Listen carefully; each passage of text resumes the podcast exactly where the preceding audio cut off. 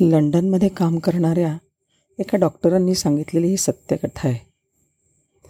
त्यांच्या हॉस्पिटलमध्ये एका रात्री एक तरुण मुलगा ॲडमिट झाला.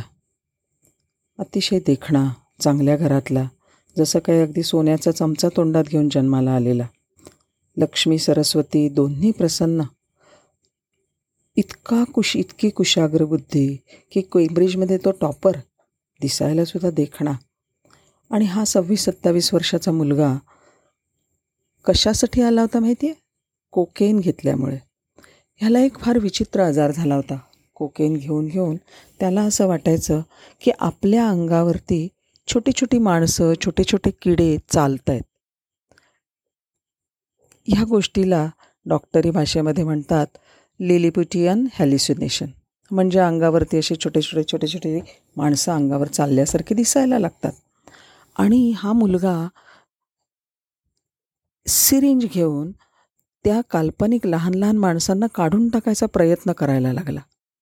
आणि ह्याच्यामुळे काय झालं? त्याच्या शरीरावर एकंदर सत्तावीस भोकं पडलेली होती मोठमोठाली भोकं. कारण ती सहा सहा इंचाच्या माणसांना काढून टाकायचं. अतिशय वाईट परिस्थितीमध्ये होता. तीन महिने तो ॲडमिट झाला. आणि तो तिथे डॉक्टर हॉस्पिटलमध्ये असताना डॉक्टर त्याच्याशी बोलायचे. बोलता बोलता एकदा त्याच्या त्याला विचारलं का रे बाबा हे सगळं तू कशासाठी करतोस? कोणावर राग आहे तुझा एवढा? तो बोलता झाला आणि म्हणला मला माझ्या वडिलांचा फार राग आहे. का राग आहे? त्यांनी काय केलं तुझ्यासाठी? म्हणला बघा ना बाकीच्या मुलांसारखं मला काहीच नाही. मला ना कधी शिक्षणासाठी धडपडायला लागलं ना नोकरीसाठी ना संसारासाठी. मी बारा वर्षाचं झालो तेव्हा मला फेरारी मिळाली. चौदा वर्षाचं झालो तर बाबांनी मला हेलिकॉप्टर घेऊन दिलं. सोळा सतरा वर्षाचा असतानाच मी एका मोठ्या कंपनीचा मालक झालो. मला कधीच सिद्ध करायला स्वतःला संधीच नाही मिळाली. पण खाली जाण्याच्या वाट्या मात्र भरपूर होत्या बरं का घसरण्याच्या. आणि मग मी घसरलो. डॉक्टर म्हणाले हे बघ ही तुझी तुझी जी परिस्थिती तू करून घेतली आहेस ना ह्याला तुझे वडील जबाबदार असतील किंवा नसतीलही. तुझ्या वडिलांनी त्यांच्या परीने तुला सगळं दिलं त्यांना असं वाटलं ज्याने तुला सुख मिळेल ते. पण सांग बरं हे तुझं आयुष्य जे आहे ते तुझं आहे का तुझ्या वडिलांचं आहे? तुझं आहे ना? अर्थातच तुझं आहे.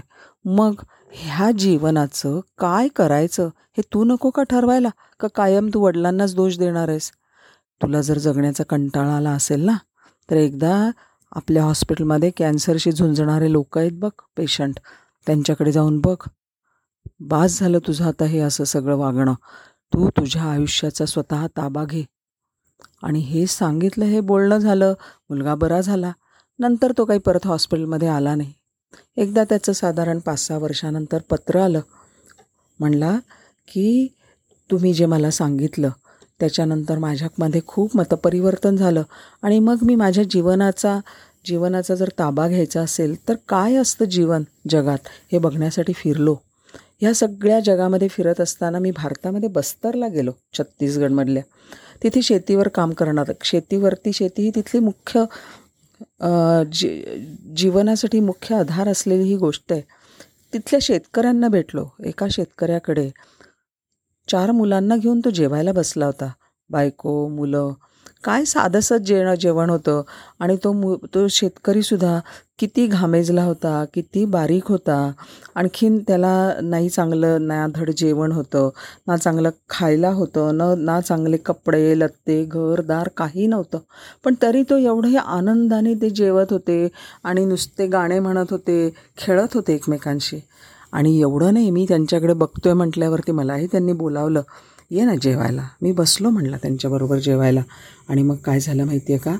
की त्याला विचारलं की का रे तू कशामुळे एवढा आनंदी आहेस? तुझ्याकडे तर काहीच नाही.